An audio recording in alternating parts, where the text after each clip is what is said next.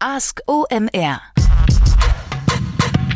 Du fragst, wir antworten. Herzlich willkommen zu Ask OMR. Du fragst, wir antworten. Ihr merkt bereits, hier sitzt nicht André Alper, es ist irgendwas anders als sonst.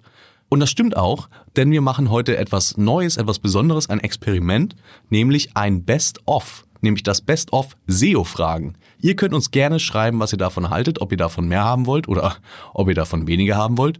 Und wir haben für euch eben aus den vergangenen Ask um Episoden die besten Fragen zum Thema SEO rausgesucht und natürlich auch die besten Antworten, unter anderem von André natürlich, aber auch aus den Report-Ausgaben und aus den Specials.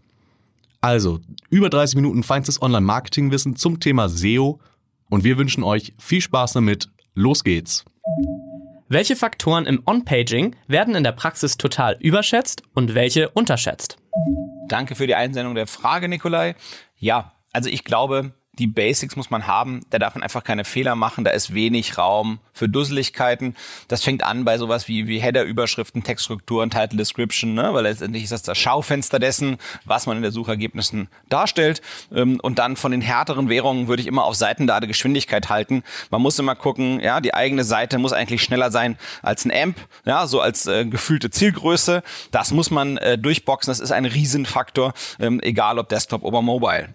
So, dann äh, last but not least, die mo mobile Version muss funktionieren. Ähm, äh, du musst irgendein gutes Konzept dafür haben, wie du deine Inhalte mobil kommunizierst, denn wir kommen ganz häufig von Konzepten, wo extrem viel äh, Inhalten auf einer Seite geparkt wurden in der Desktop-Version und man muss eben gucken, wie man die verdichtet ähm, oder in, in Reihenfolge bringt, um sie eben online äh, auch, äh, Entschuldigung, mobile auch ähm, äh, verdaubar zu machen. Ähm, äh, was wir immer wieder sehen, wo, es Raum für Verbesserung gibt, ist die interne Verlinkung. Ähm, ich, ich weiß nicht genau, was daran sozusagen überraschend ist, weil das Thema ist gefühlt seit 20 Jahren auf dem Tisch. Das war schon in den Prä-Google-Suchmaschinen ein Riesenthema. Äh, wir können damit die Bedeutung steuern, wir können damit den Suchmaschinen kommunizieren, was für uns von unseren eigenen Inhalten wie wichtig ist. Das muss man gut machen und das ist ein schönes und, und, und taugliches Werkzeug, mit dem man meistens sofort Verbesserungen kriegt. Ähm, last but not least Content, Menge und Qualität. Ähm, darüber kann man nicht häufig genug ähm, sprechen.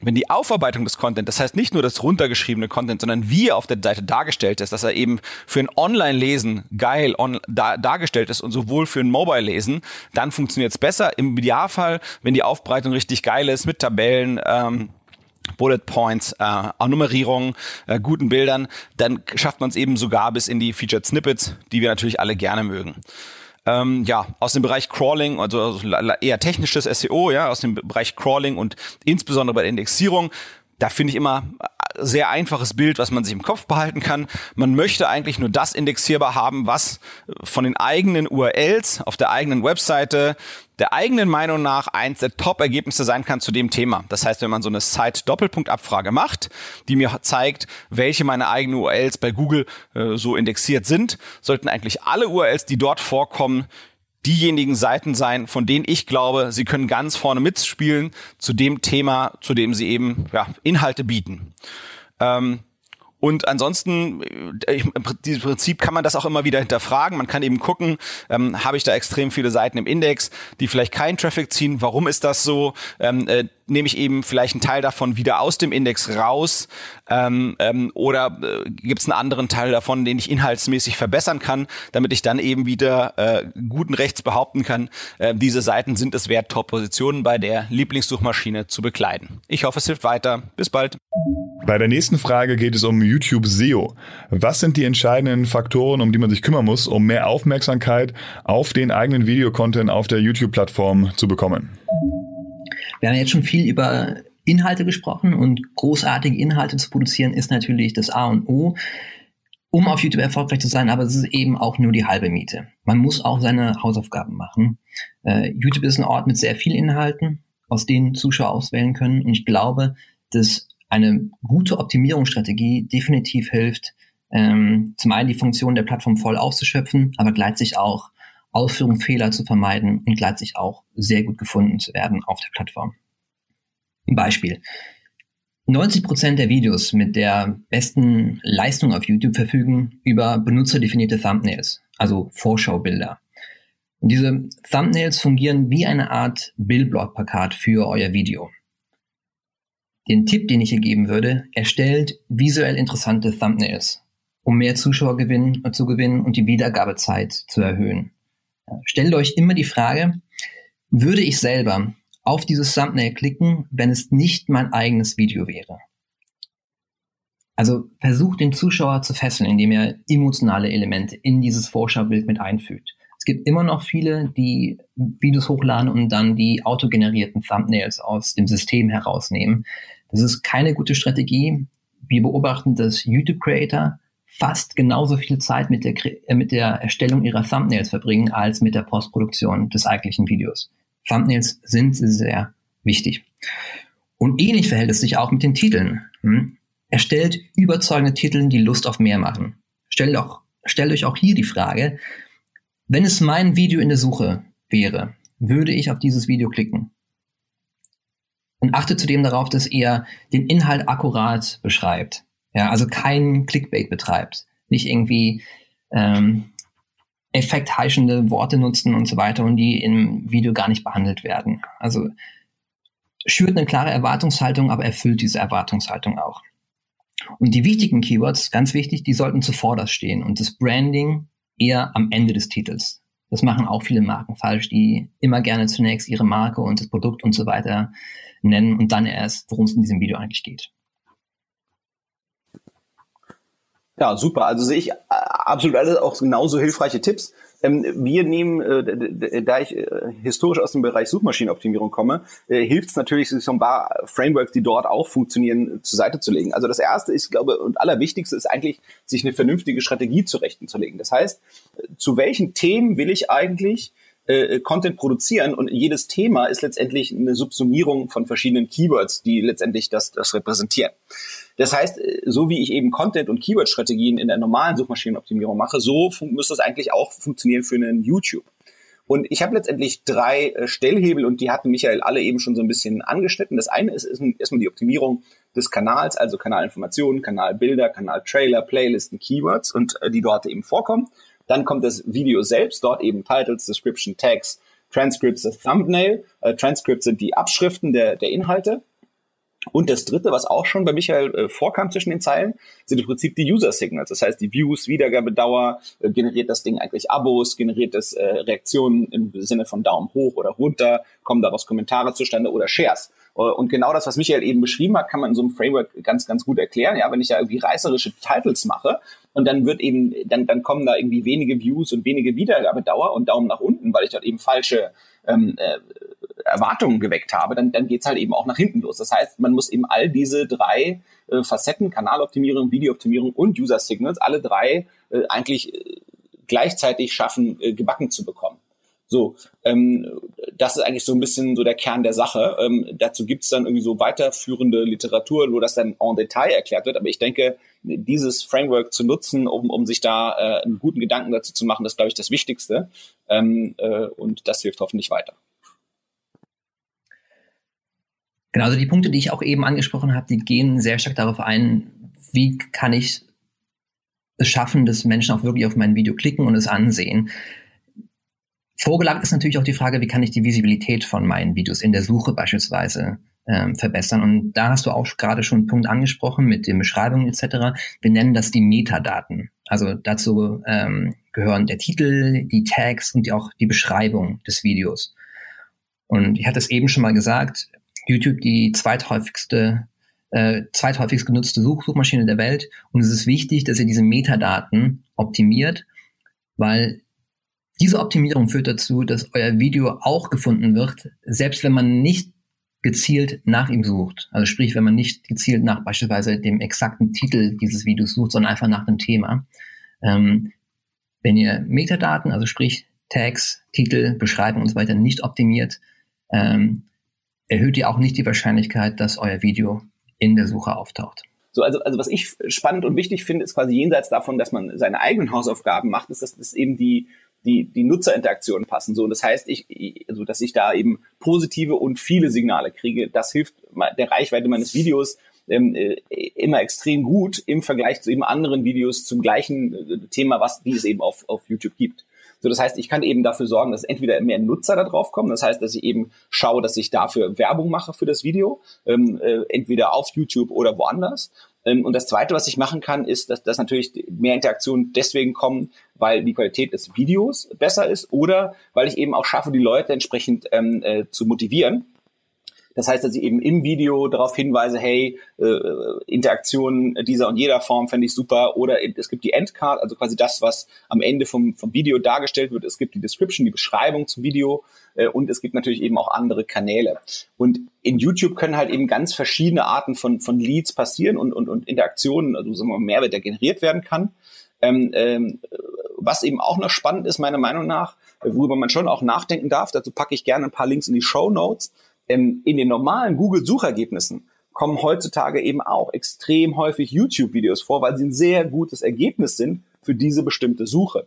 Und äh, es gibt Tools aus dem SEO-Bereich, mit denen kann man eben genau solche Sachen recherchieren und kann dann eben auch finden, Mensch, für, mein, für meinen Themenbereich, ja, was ich was, was ich verkaufe, Locher oder was auch immer ich verkaufe oder, oder Festplatten oder Kopfhörer oder was auch immer, in dem Themenbereich, wo kommen denn da Videos vor in den Suchergebnissen und was sind das für Videos? Und da kann ich eben auch nochmal schauen, wenn, wenn diese Videos in der Suche vorkommen, dann kriegen die natürlich auch Traffic, der von der normalen Google-Suche zu YouTube zugeführt wird und dann kommen da auch eben wieder äh, mehr Sucher drauf.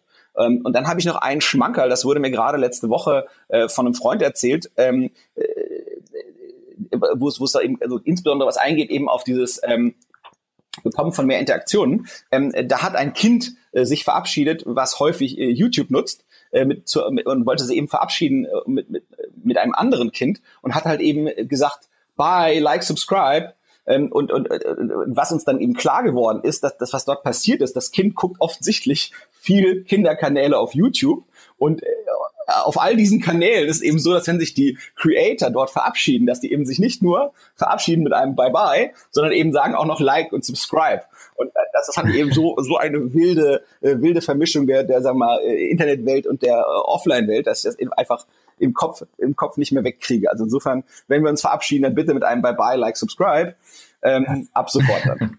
Genau, und dann last but not least, was ich immer irgendwie noch irgendwie überlegen würde, ähm, sind das Thema Playlists. Die finde ich extrem spannend als Tool, ähm, äh, um sich eben auch wieder äh, als, als Meinungsführer auf einem Thema zu etablieren, weil in diesen Zusammenfassungen, da, da, daran zeigt man auch wieder seine Kompetenz auf dem Thema und kann eben auch wieder äh, für Reichweite für die eigenen, äh, für die eigenen Videos sorgen. Die nächste Frage kommt von Thorsten und er fragt, welche Tricks und Tipps kann ich als regionaler Einzelunternehmer für SEO und Reichweitenvergrößerung umsetzen? Also ich glaube, der Kern der Sache, den man machen muss als lokaler Einzelunternehmer, der ist mit Sicherheit seine, seine Google Plus Einträge beziehungsweise Einträge auf anderen Plattformen, wo Orte gesucht werden, optimal zu pflegen. Und da muss man sich eben Gedanken machen, wie man das macht. Ähm, ich glaube, alles, was in, in äh, Google Maps passiert, also sprich diesem Google My Business Eintrag, das würde ich händisch und umfangreich machen. Ich würde da wirklich äh, alles optimal ausfüllen und, und lieber zu wenig als zu, zu, zu viele Daten, also li lieber, äh, lieber zu viele als zu wenig Daten, Entschuldigung. Das war ein kleiner Wortdreher. Das das heißt, wenn es da darum geht, Fotos hochzuladen, dann würde ich halt lieber äh, 100 machen als nur zwei. Und wenn es darum geht, irgendwie äh, Videos zu machen, dann würde ich auch lieber eher ein Dutzend machen als nur eins. Ähm, äh, ich glaube, das ist so ein bisschen der Kern der Sache. Ähm, dann muss man sich eben immer gucken, wo suchen Leute noch nach dem, was ich anbiete. Das heißt, ähm, äh, ist vielleicht das Thema, was ich ha habe, ist das vielleicht in äh, Ortsuchmaschinen präsent, ja, wenn ich irgendwie an so ein Yelp denke oder so. Oder ist es tatsächlich zu erwarten, äh, ähm, äh, dass das, was ich anbiete, vielleicht sogar über so eine äh, Amazon Alexa äh, äh, ähm, oder, oder ein Google Home ähm, gesucht wird? Ähm, dann muss ich eben gucken, wie, wie, wie stelle ich sicher, dass mein Eintrag dort ist. Es gibt ja auch Apple Maps etc. pp. Man muss halt gucken, kriegt man das händisch alles gut gebacken, die Einträge in diese ganzen, äh, sagen wir mal, Ortsverzeichnisse, oder muss ich da so, so ein Tool benutzen? Äh, da gibt's aus Deutschland überall und aus Amerika gibt's das Yext mit Y geschrieben. Ähm, das sind so ein bisschen Tools, die dabei helfen, eben seine, seine Informationen äh, und Stammdaten über den eigenen Laden in diesen ganzen Plattformen ähm, äh, aktuell zu halten. Das ist, glaube ich, auf jeden Fall äh, der eine Aspekt. Der zweite Aspekt, um den ich mich um, auf jeden Fall kümmern würde, äh, umfangreich, ist das Sammeln von Bewertungen. Nämlich überall dort, in der Regel, wo es einen Eintrag zu meinem Unternehmen gibt, zu meinem lokalen äh, Bäcker, Friseur, ja, Elektroladen, Kinderspielzeugladen, was auch immer. Ähm, dort gibt's auch Bewertungen. So, und diese Bewertungen, das kann ich schon sehr aktiv managen.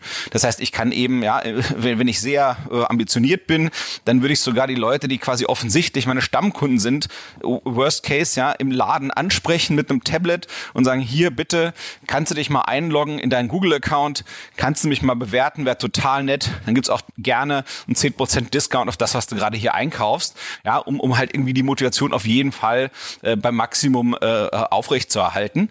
Ähm, genauso, was man eben sehr klug, glaube ich, machen kann, ist im Laden die Leute dafür gewinnen, äh, einen, einen Newsletter anzumelden und eben auch da sagen, Mensch, ich habe das, ich habe das übrigens äh, auch jetzt gerade das Ding habe ich mir überhaupt nicht selbst ausgedacht, sondern ähm, in dem Bekleidungsladen äh, in, in der Berliner Innenstadt äh, hatte ich das gesehen, dass da eben an der Kasse äh, bewusst das so gesteuert wurde, dass sich eine Schlange bildet und tatsächlich ein Mitarbeiter bei den Wartenden äh, an der Kasse diese Leute angesprochen hat und gesagt, hier äh, äh, melde dich doch gerade auf meinem Tablet auf New, in unserem Newsletter an und dann gebe ich dir hier ein Papierchen in die Hand, dann kriegst du vorne an der Kasse nochmal einen 10% Discount dafür, dass du beim Newsletter angemeldet hast. So, also auch sowas, das kann, das ist ja nun wirklich nicht schwer es gibt genügend kostenlose äh, Newsletter-Tools ähm, und, und das damit eben machen äh, und im Laden Leute ansprechen, insbesondere die Stammkunden oder die attraktiven Kunden. Das macht total Sinn und Newsletter rausschicken ähm, ist meiner Meinung nach auch kein Rocket Science. Ähm, das kriegt auch ein lokaler Einzelhändler hin ähm, äh, oder ein einzelner, sagen wir mal, Einzelunternehmer. Ja, je nachdem, was der halt macht, äh, kann man dort über Aktionen, über Events, über sonst was alles berichten.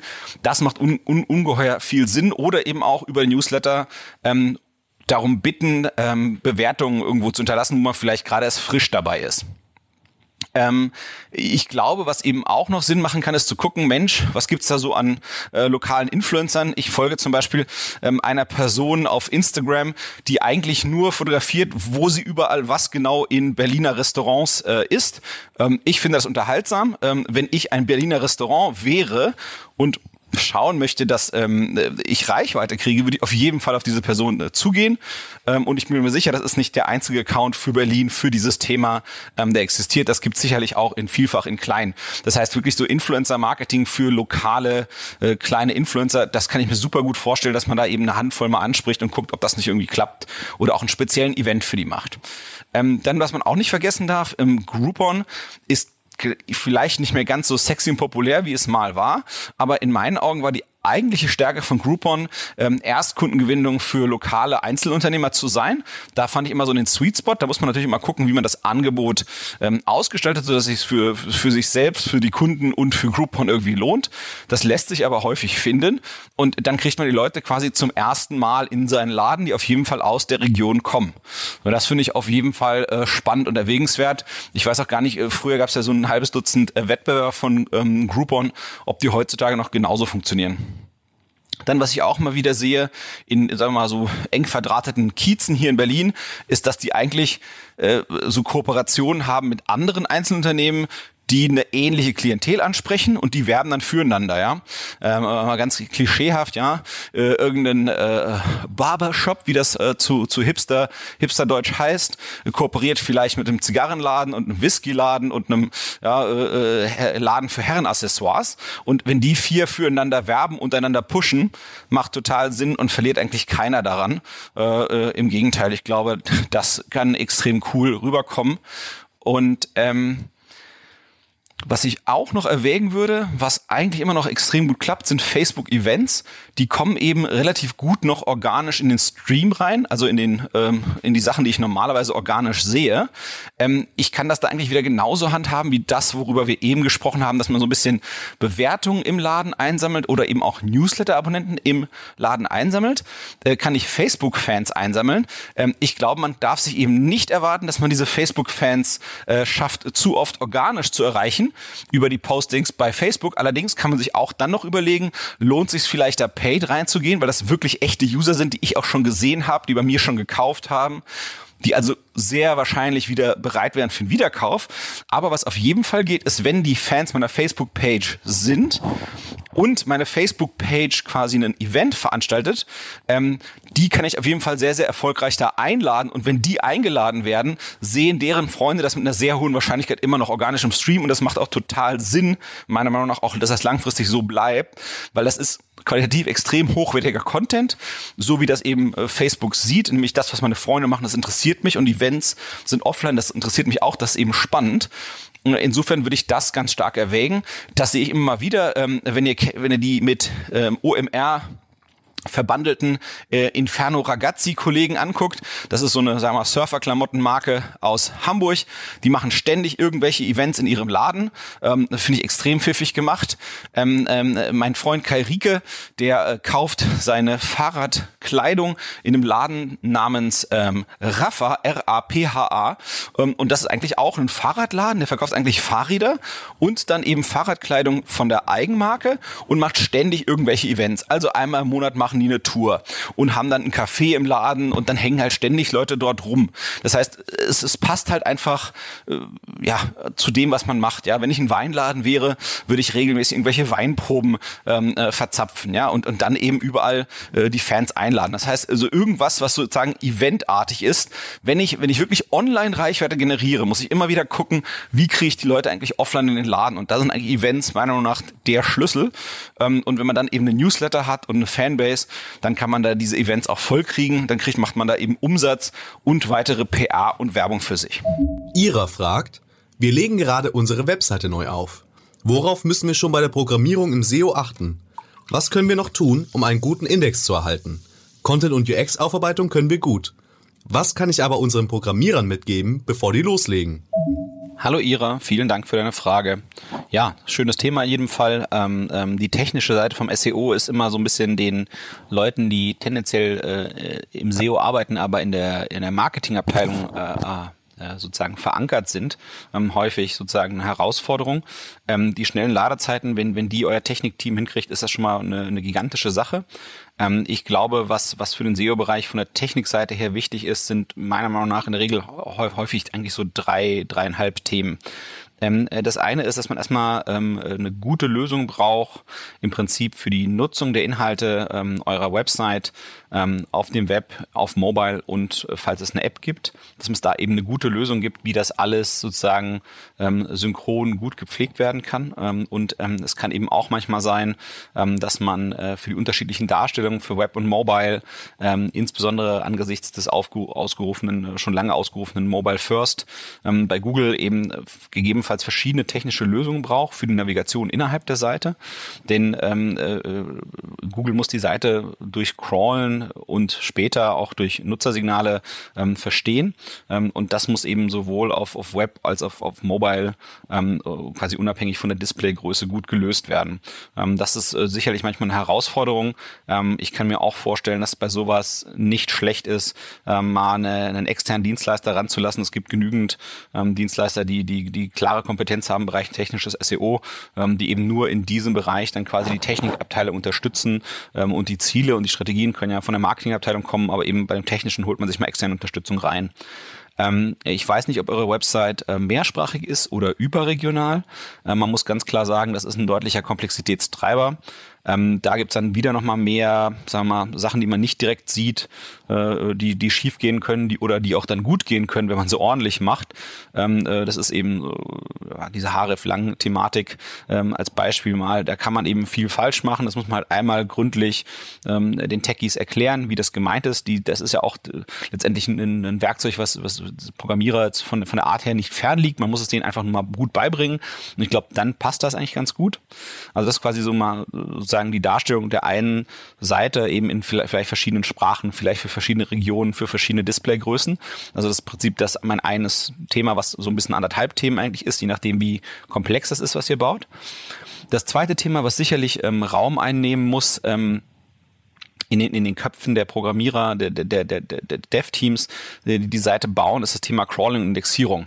Ähm, ich würde dann immer dann eben versuchen zu erklären, dass es da so zwei, zwei Ebenen gibt. Ähm, zum, und man, möchte eigentlich mit beidem möglich geizig sein. Das muss man sozusagen Programmierern erklären. Das ist ähm, etwas, was, was äh, mancher Programmierer hatte ja schon äh, Kontakt äh, mit, mit dem Thema Suchmaschinenoptimierung in, in vorherigen Jobs. Ähm, insofern haben da alle schon ein bisschen Erfahrung mit. Und man muss eben gucken, dass man ähm, bei diesem Thema wirklich schafft, äh, eine, eine kontemporäre Denke äh, reinzubringen in das Entwicklungsteam. Ähm, man möchte eigentlich, also prinzipiell möchte man möglichst wenig URLs haben. Ähm, man möchte nicht möglichst viele URLs haben äh, als Webseite. Das ist, glaube ich, das, das Thema, was sozusagen das Crawling betrifft. Ähm, dann gibt es das Thema, was da sozusagen drunter fällt. Für mich ist das Thema interne Verlinkung. Das heißt, aber das ist letztendlich etwas, das muss, sagen wir mal, eher ein, äh, jemand technisch, also jemand SEO-versiertes durchspezifizieren. Die Technik setzt das dann relativ ähm, äh, einfach unter Anführungsstrichen einfach nur um. Ähm, das ist natürlich immer Aufwand, wenn ich sage einfach nur, ist das natürlich ein bisschen unterschätzt, wie aufwendig das ist. Aber das Thema interne Verlinkung gehört da im Prinzip eben auch mit rein, weil letztendlich die interne Verlinkung erklärt ja auch der Suchmaschine, ähm, welche Unterseite meiner Website ich wie wichtig halte. Ähm, und das zweite Thema ist Indexierung, wo ich im Prinzip der Suchmaschine mitteilen kann äh, im, im Head-Bereich, also in diesem quasi, in diesem, wo die, wo die Metadaten über eine Unterseite reinkommen. Ähm, da kann ich ja erklären ähm, oder der Suchmaschine kommunizieren, Mensch, ähm, ich denke, diese Unterseite ist es würdig, ähm, bei dir gefunden zu werden. Oder ich denke, ja, diese äh, URL, die du gerade anschaust, liebe Suchmaschine, die ist zwar da so, aber ähm, du kannst sie dir auch gerne angucken und so, aber ich glaube nicht, dass die für dich was wäre, so als Ergebnis. So, man muss sich immer vorstellen, dass die, die, die mit die indexierten Seiten äh, sollten in meiner Erfahrung nach immer deutlich geringer sein als die äh, Seiten, die man crawlen lässt. Ich rede jetzt im Wesentlichen über größere Projekte, die also potenziell Zehntausende oder Hunderttausende oder Millionen von URLs haben. Ähm, ähm, da, da muss man immer sehr rigide äh, arbeiten.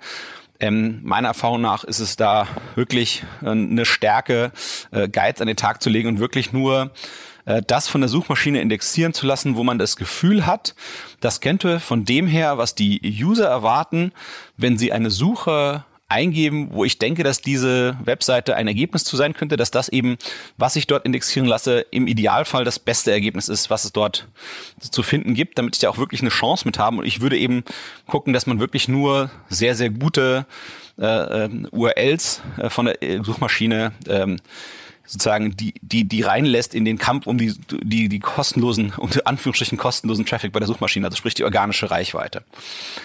Und ähm, hier ist es eben wichtig, dass die Techies zum einen verstehen, okay, das sind die Relationen, so ist unsere Grundeinstellung dazu, also möglichst wenige URLs, damit eben das Crawling-Budget effizient genutzt wird, was einem die Suchmaschine zuspricht. Zum anderen für die Indexierung ähm, äh, vielleicht Tools ähm, an die Hand geben, dem, dem Marketing-Team, ähm, womit es zum einen erkennen kann, was vielleicht eher gute URLs sind, was eher nicht gute URLs sind oder äh, wie man die eben bearbeiten kann und eben auch dem Marketing-Team Möglichkeiten geben, ähm, äh, spezifisch und, und klug und einzeln gegebenenfalls sogar äh, äh zu steuern, welche URL indexierbar ist und welche nicht. Ich glaube, das ist extrem, ist extrem wichtig. Also das Thema Crawling und Indexierung ist meiner Meinung nach immer eins der Hauptthemen, ähm, was man mit der Technik diskutieren muss, wo die eben mit den mit der richtigen Denke auch von Anfang an die Entwicklung der Anwendung fürs Web ähm, besser machen können. Ähm, der dritte Punkt ähm, über den ich immer mit der sozusagen Tech-Teams gesprochen habe im, im Bereich SEO, manchmal brauche es, es gibt vielleicht eine Kernanwendung äh, sozusagen der, der Website, also was die sozusagen hauptsächlich macht. Aber, äh, und das ist eine Leistung, sagen wir mal, aus dem Bereich Suchmaschinenmarketing, egal ob paid oder organic, ähm, manchmal hat das Unternehmen ähm, die Angewohnheit, auf eine bestimmte Art und Weise über seine Produkte und Dienstleistungen zu sprechen. Der Nutzer aber spricht vielleicht in einer anderen Sprache oder viel breiter oder viel vielfältiger über genau die Themen und genau die Dienstleistungen und Produkte, die das Unternehmen anbietet. So, und da braucht es oft äh, einen Brückenbau und äh, der, der taugt sowohl für die Suchmaschinenoptimierung als auch für den äh, Paid-Bereich. Das heißt, es braucht nochmal gegebenenfalls äh, zusätzliche Möglichkeiten, Landingpages zu schaffen. Ähm, Habe ich in, in vielen, vielen Geschäftsmodellen schon gesehen, dass das ähm, extrem sinnreich war und, und hilfreich und eben auch ähm, sowohl in der bezahlten als auch in der organischen Suche äh, gute Leistung gebracht hat. Das heißt, man muss eben gucken, ähm, äh, äh, das Tech-Team ist sicherlich da, die Hauptanwendung zu bauen, ähm, aber manchmal braucht es eben für den SEO-Bereich nochmal zusätzliche, sagen wir mal, Ergänzungen der Hauptanwendung, ähm, um eben weitere Landingpages zu schaffen, ähm, um die Leute gedanklich ähm, äh, dort abzuholen, wo sie sind, wenn sie in der Suchmaschine auf eine Art und Weise über die Produkte oder Dienstleistungen des Unternehmens sprechen, die das Unternehmen vielleicht nicht nutzt, wenn es die Leute auf seiner Startseite abholt und dann sozusagen in die, in die Tiefe der Inhalte bringt. Aber wenn jemand eben auf eine andere, aber, aber man sozusagen das Bedürfnis, was hinter der Suche steckt, trotzdem erfüllen kann, ähm, dann, dann macht es eben Sinn, solche Landingpages als Übersetzung zwischen der Sprache des Users und der Sprache des Unternehmens ähm, äh, in die Welt zu bringen. Und dann muss man eben gucken, dass das Technikteam ähm, einem diese Sonderlösung eben dafür baut. Das sind so eigentlich so meine dreieinhalb liebsten Baustellen, die ich mit den Tech-Teams im Bereich Suchmaschinenoptimierung diskutiert habe. Ich hoffe, es hilft weiter Ira. Oliver hat uns gefragt, Macht Amazon SEO Sinn, wenn der Wettbewerber in der maßgeblichen Kategorie ein Mehrfaches an Abverkäufen hat als das eigene Produkt? Hey Oliver, also du machst es mir ähm, einfach und, und vielen Dank entsprechend dafür.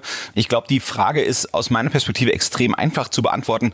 Das macht eigentlich immer Sinn. Also ich glaube, wenn man bessere Produkttexte hat, bessere Beschreibungen hat, ähm, äh, bessere Bebilderungen, äh, Videos, ähm, bessere Bewertungen, dann wird man immer mehr Umsatz machen, unabhängig davon, ob man äh, auf Platz eins oder auf Platz zwei ist. Ähm, was auch wichtig ist, wenn man auf Platz zwei ist und der Erste, dem, dem geht's gut, ähm, ähm, äh, man muss immer gucken, man möchte auch den Abstand nicht erhöhen, heißt, man möchte auch sicherstellen, dass man selbst auf Platz zwei bleibt. Allein deswegen macht es Sinn, Amazon SEO zu machen. Und ähm, was eben immer Sinn macht, glaube ich, ist auch eben damit, darüber nachzudenken, dass Bewertung und externer Traffic, ähm, die eben auch einen Teil der Sales ausmachen und hoffentlich einen ordentlichen, die zahlen extrem gut in dieses Amazon SEO ein.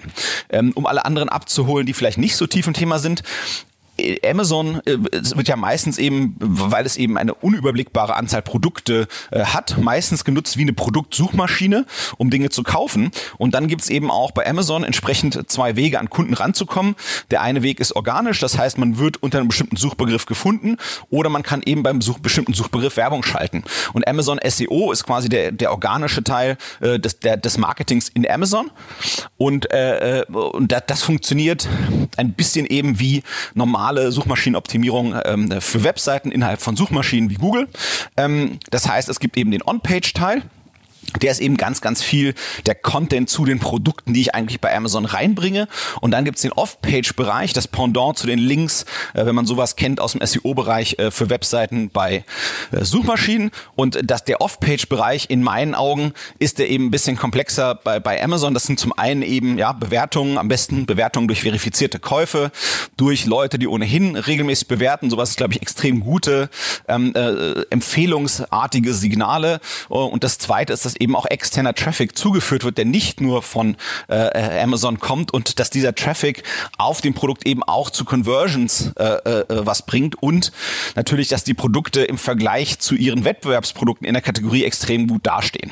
Also insofern macht immer Sinn, ist ein super spannendes Thema. Ähm, ich finde auch gutes Kosten-Nutzen-Verhältnis in den meisten Fällen, die ich gesehen habe, ja, äh, überschaubare Kosten und und ja, lange lange wirkender Nutzen. Insofern macht Sinn, sich damit auseinanderzusetzen, mit Amazon Marketing im Allgemeinen und auch mit, mit SEO auf, auf äh, Marktplätzen wie Amazon, aber eben auch auf anderen Marktplätzen. Ist in jedem Fall ein cooles Thema. Dranbleiben, machen und das Ding rocken. Folgende Frage kommt von Nina aus Wattenscheid. Und sie fragt, was sind deine Tipps, um auf neue Ideen für Keywords zu kommen, für die sich eine Optimierung lohnt? So, also es gibt erstmal eine ganze Reihe an Möglichkeiten, wie man an Keywords kommt und je nachdem, wie viel Mühe man sich geben möchte, wie viel Zeit man dort investieren äh, möchte, ähm, ja, kann man entscheiden, wie viele verschiedene Quellen für Keywords man hinzuzieht. Ähm, eine sehr gute Quelle und einfache Quelle ist Amazon Autosuggest ähm, zu beobachten. Also die ähm, vorgeschlagenen Suchbegriffe, sobald man in der Amazon-Suche beginnt, seinen ja, erste Buchstaben einzutippen, präsentiert Amazon einem die äh, Key oder die, die Suchphrasen, die in, mit diesen Buchstaben beginnen und entsprechend häufig auf Amazon gesucht werden. Und da könnt ihr davon ausgehen, dass die Reihenfolge dieser Such Suchanfragen bzw. Suchphrasen auch die ähm, Häufigkeit widerspiegelt. Und von daher könnt ihr da sehr gute Rückschlüsse ziehen, welche Keywords oder Keyphrasen dann auch für die Optimierung eurer Produkte ähm, relevant sind. Ähm, wer äh, dann äh, sich auch noch abseits Amazons umgucken möchte, hat zum einen den Google Keyword Planner. Ähm, da muss man natürlich einschränkend zusagen, das sind Suchanfragen, die auf der Google Suchplattform gestellt werden. Und selbstverständlich ist sie nicht eins zu eins mit den Amazon Suchanfragen, wo es ja einen ganz anderen Fokus gibt, nämlich den transaktionsbasierten Fokus und nicht den äh, allgemeinen ähm, anlassbezogenen Informationsfokus wie auf Google dass die nicht eins zu eins deckungsgleich sind. Nichtsdestotrotz ist es eine super Quelle, um Inspiration zu bekommen für Keywords und eben auch eine Gewichtung der Keywords, wie häufig bestimmte Suchanfragen gestellt werden im Vergleich zu anderen. Nur wie gesagt, nicht eins zu eins für Amazon ähm, übertragen. Das äh, dritte ist, man kann sich ähm, auf anderen Webshops oder Shopping-Plattformen angucken, wie dort Kategorien und Unterkategorien gestaltet sind, weil diese Plattformen natürlich ähm, einfach schon sehr viele Customer Insights. Häufig bestehen sie über Jahre hinweg und wissen ganz genau, welche Produkte wie häufig und auch unter welchen Begriffen gesucht werden, weil sie ähm, das dann auch äh, in der Navigation aufnehmen, diese Begriffe und das Wording. Ist das für euch eine gute Inspirationsquelle zu gucken, nach welchen Begriffen gucken Leute, wenn sie bestimmte Produkte suchen? Also also auch nochmal eine gute Quelle, externe Webshops ähm, oder Shopping-Plattformen. Ähm, dann gibt es natürlich auch sehr hilfreiche Tools dafür. Einerseits die Kollegen von Celix, äh, schönen Gruß an Franz Jordan an dieser Stelle, die ja nun schon seit einigen Jahren dabei sind äh, und einfach wirklich ein super Tool mit äh, Sona entwickelt haben, ähm, die ja das wirklich einem nicht nur ein sehr breites Keyword-Set eröffnet, ähm, das man für die Optimierung heranziehen kann, sondern auch eine relative Gewichtung zwischen diesen Keywords bietet, so dass man daraus Rückschlüsse ziehen kann, welches Keyword sollte ich ähm, in meinen jeweiligen Produkttexten eher berücksichtigen im Verhältnis zu anderen. Neben Select gibt es aber natürlich auch andere Tools, wie beispielsweise Analyze oder ähm, Keyword Tool IO. Also gibt es eine ganze Reihe an Tools, die man da noch heranziehen kann. Ähm, Celix ist aber definitiv eins, das man da sehr gut empfehlen kann. Das war das große Ask Omer Best of SEO-Fragen Spezial.